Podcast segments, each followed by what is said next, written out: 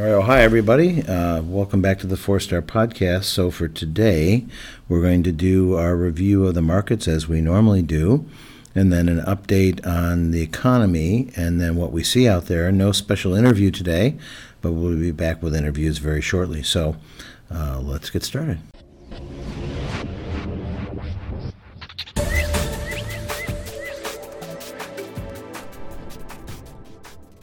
Okay, everybody, uh, welcome back to the Four Star Podcast. Uh, I, um, I'm Brian Castle, your founder and CEO of Four Star, and here with Mr. Christopher Reardon. Hi, hi, everyone out there. Um, happy to be here. And Chris is our Four Star Director of Development. I call him Master of all things portfolio trading reports.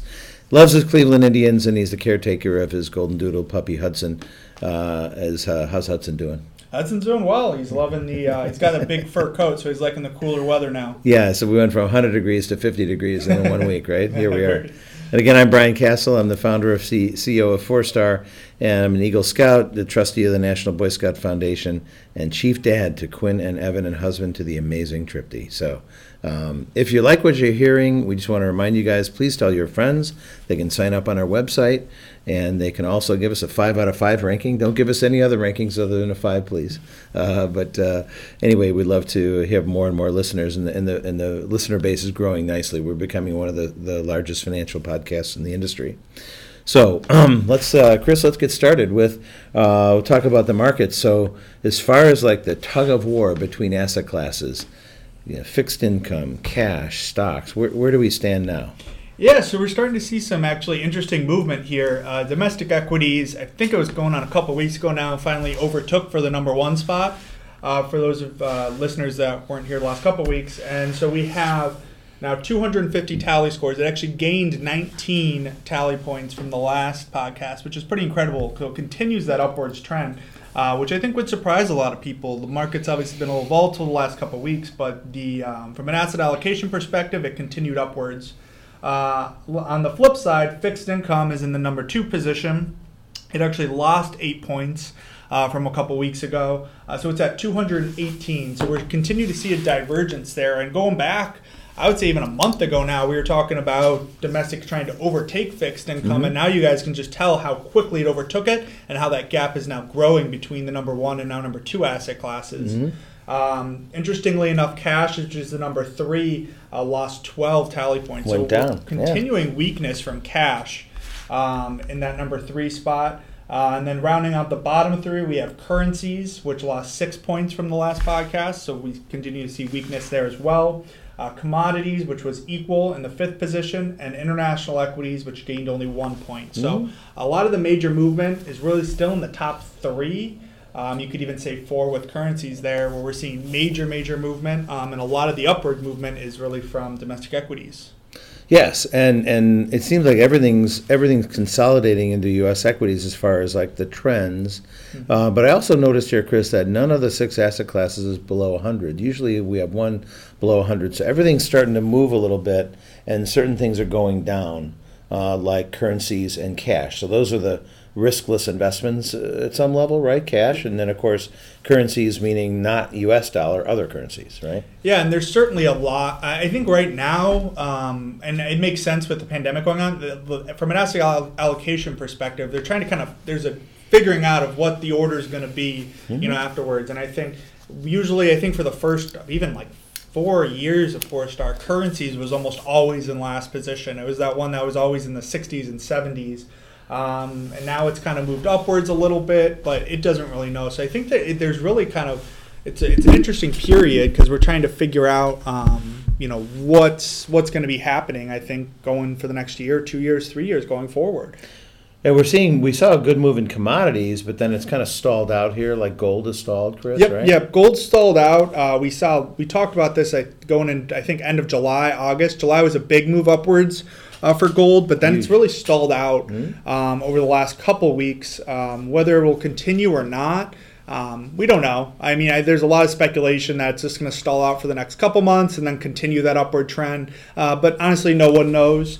Uh, commodities is really stalled out due to that gold, and then um, oil. Oil we've seen kind of stall out as well. Right. So we're at a three month low for crude, right? Yep, yeah, and a lot of that that three month low for crude oil is due to uh, continued decrease in demand. Actually, the U.S. crude um, inventories unexpectedly grew in August, Mm-hmm. uh, which a lot of people were projecting it to actually, you know, come down, and it grew. And then OPEC. So you still have that. OPEC's still a player in this market, and you still have this standoff in in, in these um, oil-producing countries over in the Middle East.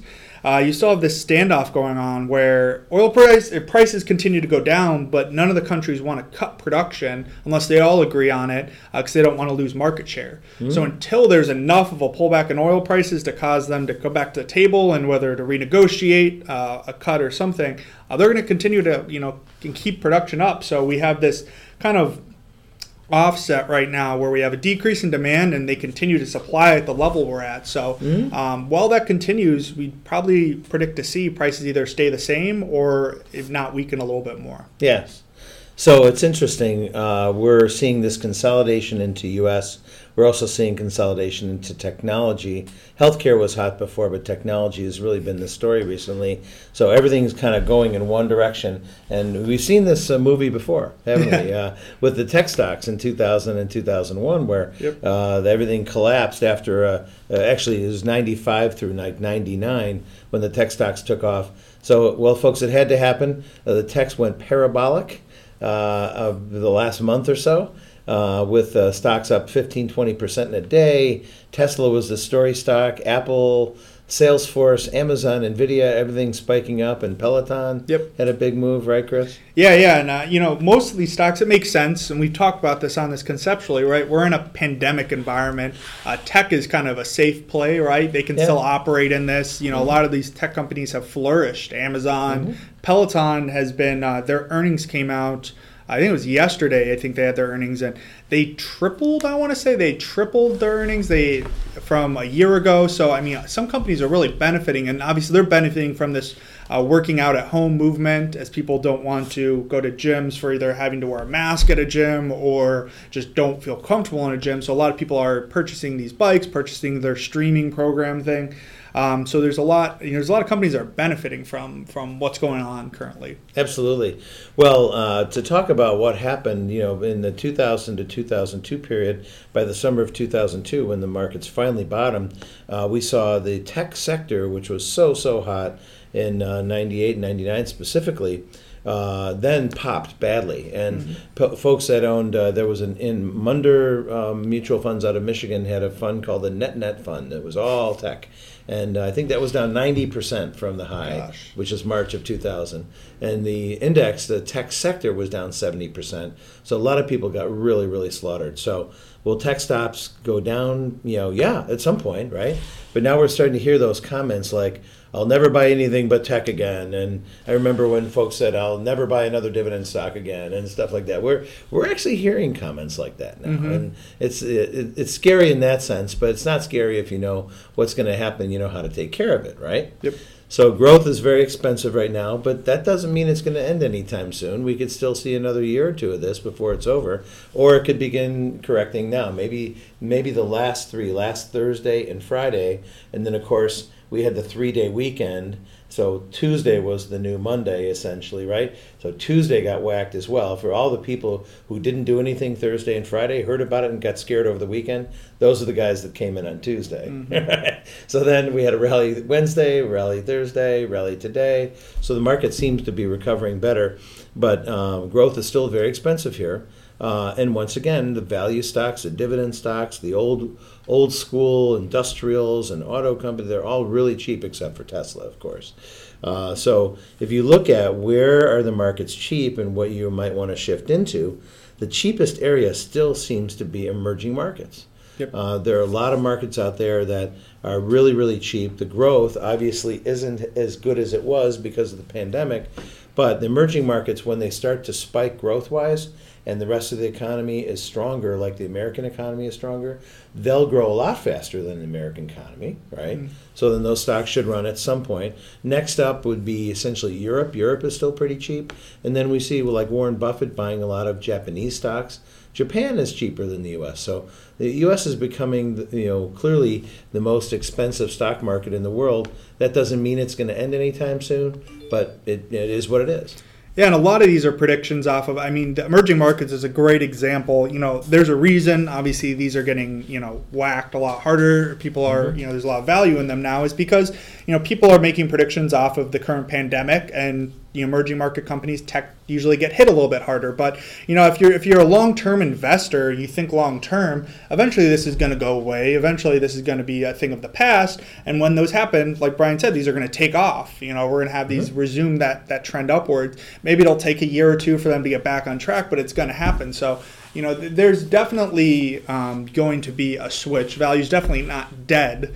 Um, although, although we are seeing in the short term, especially from a financial perspective, we're seeing growth have a tremendous run up right now. Yes, for sure. And and we're starting to hear some of those same comments like we heard back during the tech boom in, in 1999 uh, when, and during a period of time where the market cap weighted indexes are doing significantly better than most investors. So there's this uh, divide between market cap weighted indexes and equal weighting indexes. And the reason why we talk about this is all of the indexes that you might look at, S&P 500, NASDAQ, even the Dow Jones, they're market cap weighted indexes. And that's just the way they designed them. But in, investors don't buy stocks like in the distorted percentages of an index. They generally buy them in equal weighting. You know, you know, you take hundred thousand dollars and you buy ten stocks, ten thousand each, or something like that, right? That's kind of how we think, and that's how investors. You, we don't like overweight, you know, the top tech stocks because the index is, and we don't even know what's in the index in in many cases, percentage wise. So we're starting to see that happen again, and and uh, the most distorted we've ever seen it was the year of 1999, when the Nasdaq index, which is the tech laden index, was up over 80 percent that year.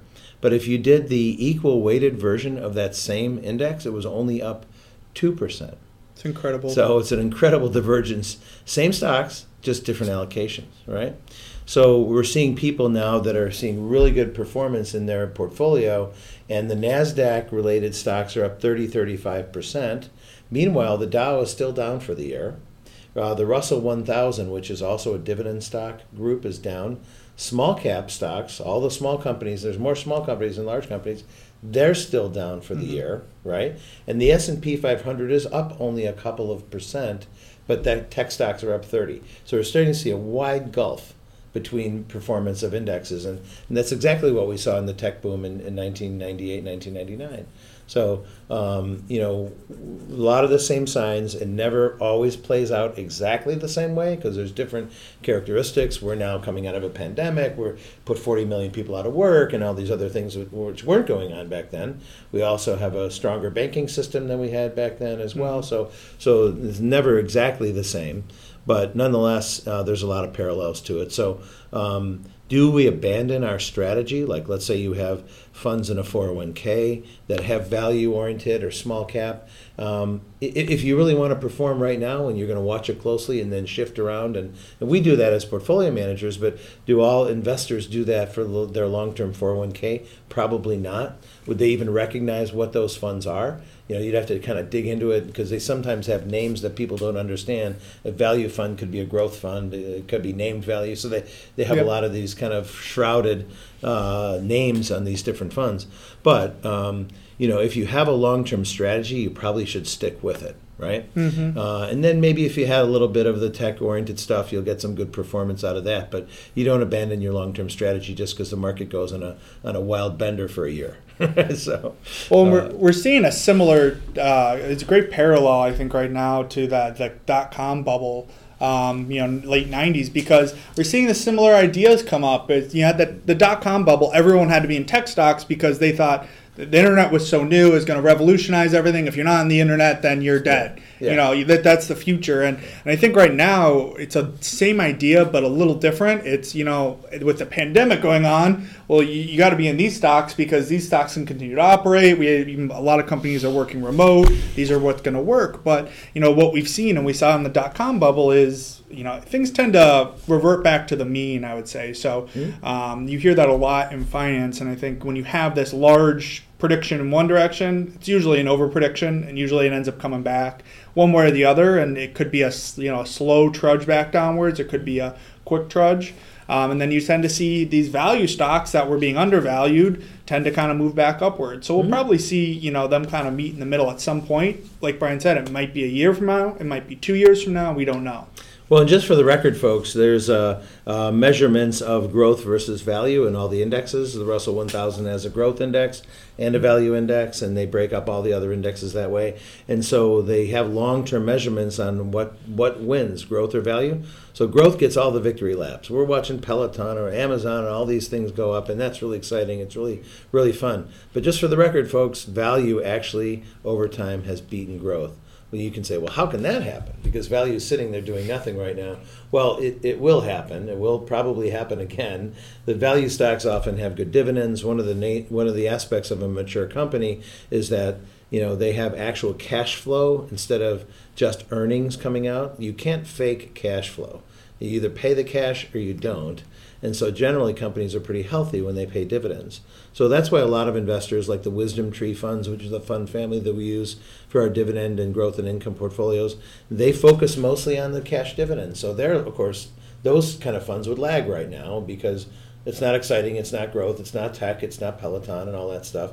But that's all short term trading. Uh, long term, you know, the good good cash dividends, good value names generally do outperform, and all the studies show that. So, um, if you want to have some fun with growth stocks here, you can make some money. Be careful, uh, and we do that. We we definitely torque it up as well in some of the portfolios, depending on the risk profile of the client, but.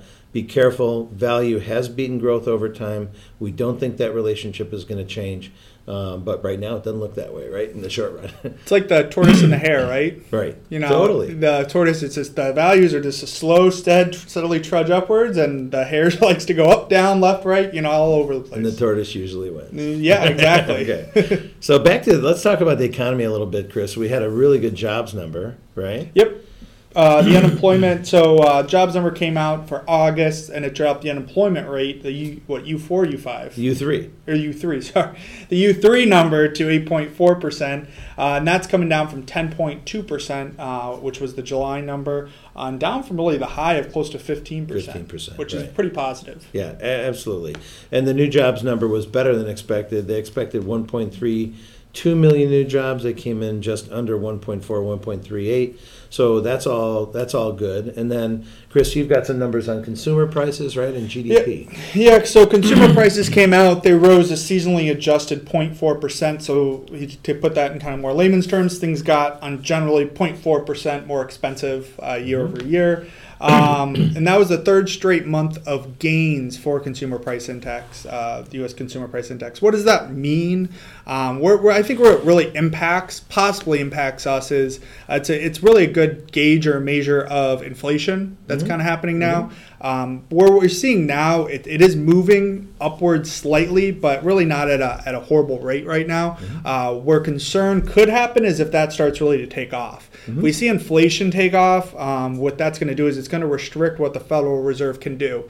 Um, and if that happens, that's when we could see you know things start to maybe get worse. Uh, so it's definitely something to watch. And the Federal Reserve watches this like a hawk because this is something that they are very keen to. Um, we really haven't seen much movement yet, but we are seeing slight increases there. Nothing to be concerned about. Uh, and then the the uh, debt to GDP number that came out. So obviously this year uh, with kind of the q2 late q1 and q3 numbers that came out for or that are going to be coming out for for gdp we're going to see a major dip in our gross domestic product um, and on the contrary to that with the battling we've been doing with the pandemic and we've had um, it's been out there we've had um, you know several intru- in, infusions of cash we've had uh, stimuluses and all that stuff. Uh, we've had a major increase in debt. Uh, so right now, and actually starting in October, will be the first time we'll start a fiscal year with over a hundred percent debt to GDP ratio. So that means we'll have more debt on the books than what the U.S. economy produces in a year. Yes. Um, and which is which is you know it's a big deal. There's only a handful of countries uh, that have over 100% debt to, debt to GDP, and you know those are the likes of Greece, Italy, Japan, which we had just talked about. So it's not necessarily a, a good place to be in. Um, we would hope that we, we've seen this. Uh, Brian and I were talking last time. We really saw something close to this was in World War II yes. We got to 98%. Um, and obviously, you could even parlay. They were these are extreme circumstances. Mm-hmm. It's not like this is just us operating at you know normal right now. Mm-hmm. Um, but after World War II, what we did is we paid that down, which is the, the responsible thing to do. you would hope that we would do that, but I don't foresee that, at least in the short to near term, that the government's going to try to pay the debt down as they should. Well, I would hope that they do, and, and there was a little uh, fiscal responsibility uh, that set into Congress in the in the fifties and the sixties, and so they did pay down some of that debt. But you know, governments now don't seem to want to do that. Um, we're now getting into territory where we're becoming one of the more indebted countries. We're the largest debtor country now. Our economy is the largest in the world as well, but also as a percentage of that economy, our debt is really high. So it, it, it's getting a little scary, and I think it's not not at uh, not at uh, currency collapse levels yet. But it, you know, if they don't do something in the next decade or so, uh, we could have some serious trouble in America. It could could really affect our economy. So. Uh, governments are just not into cutting. It seems nowadays they just want to spend and spend and spend. Plus, what we didn't have back in the in the World War II era, uh, we didn't have a lot of government pensions where there's automatic contractual obligations of the government to pay big pensions.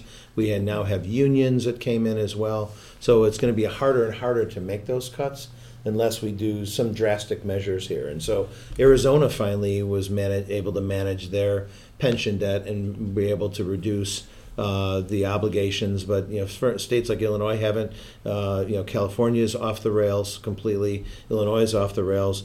You know, while governments you know don't cut. You know, individual companies do. Individuals, we cut our own spending uh, when we have trouble, but governments don't seem to do that anymore.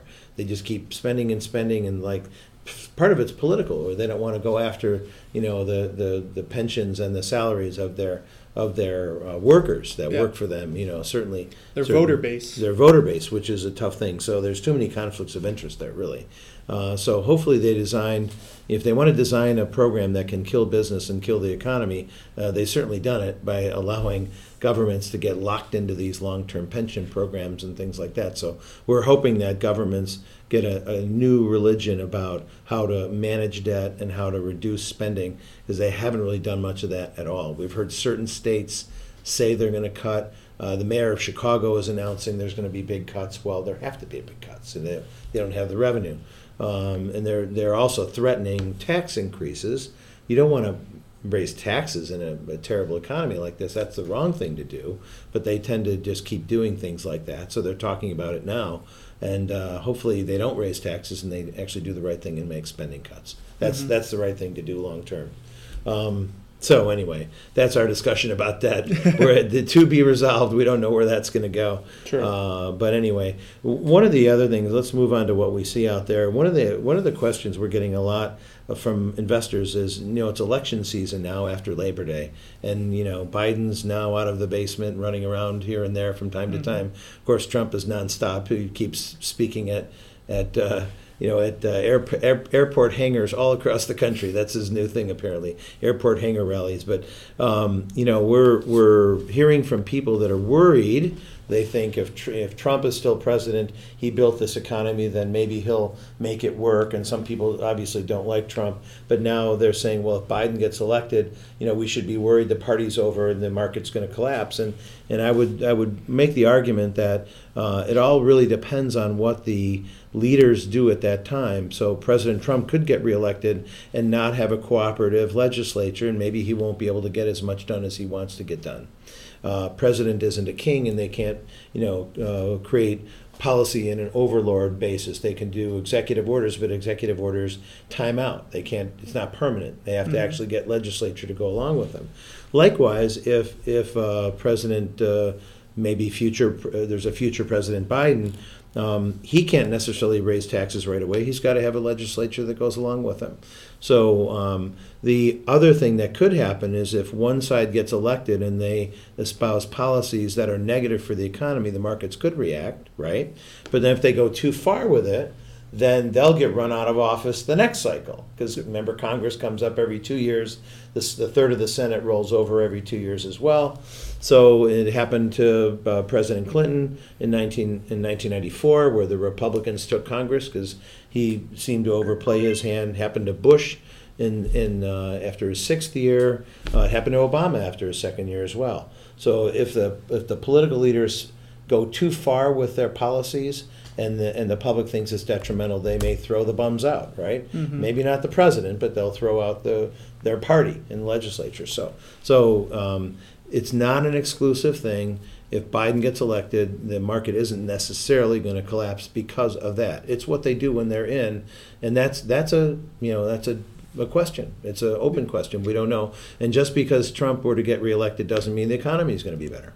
Yeah, and I think the other whoever gets elected is going to have a uh, hard time really doing anything in the first couple of years of their presidency because there's still a lot of cleanup from this pandemic um, and still fighting it and stuff. So you know, no whoever gets in office, I think is they're not going to be able to just jump right to what their agenda is. There's going to have to be probably about a two year delay, and even then, we're gonna like we're gonna have another midterm elections with the um, the Congress. So it, there, there's a lot of variability there, and I think people tend to think in extremes, and that's what that's the problem. Is people Yeah. think one guy good, one guy bad, and if when one guy gets in, then the market's gonna tank, and you know you, it's probably going to be somewhere in the middle. I mean, we, we don't really know what's going to happen, but um, yeah, I think either way, it's not going to be as extreme as people think. Well, and even in the fall of 2008, for example, President Obama was elected, but it took until March of 2010 until they finally signed the, um, the Obamacare bill, Yeah. right? And they had the control of both legislatures. So um, again, it's not a fait accompli. If Trump gets reelected, that the economy is going to be great, and if, if Biden gets elected, the economy is going to be terrible, right? Uh, that isn't necessarily the case. So we just wanted to cover that. Uh, it's what they do when they're in office that matters. Uh, another question we're getting a lot about is the volatility index, or the famous the VIX, and they call it the fear index because the volatility index is mostly related to down markets when the markets are panicking, and there's certainly volatility in panic, panic down markets, right? So that's why they call it the fear index. But now the volatility index is above 20. It's actually at 27, which is a pretty high reading. And in some real volatile markets, it gets up to you know 50, 60, 70. I've seen it in the 80s, right at the bottom of bad markets, for example. But if the markets are going higher, why is the volatility index above 20? Yeah, it cuts both ways. Right, it can cut both ways, right? So we're in this wild market with technology stocks exploding, and that's volatility too. It's just volatility on the upside. so we're seeing the VIX above 20 for a substantial period of time now.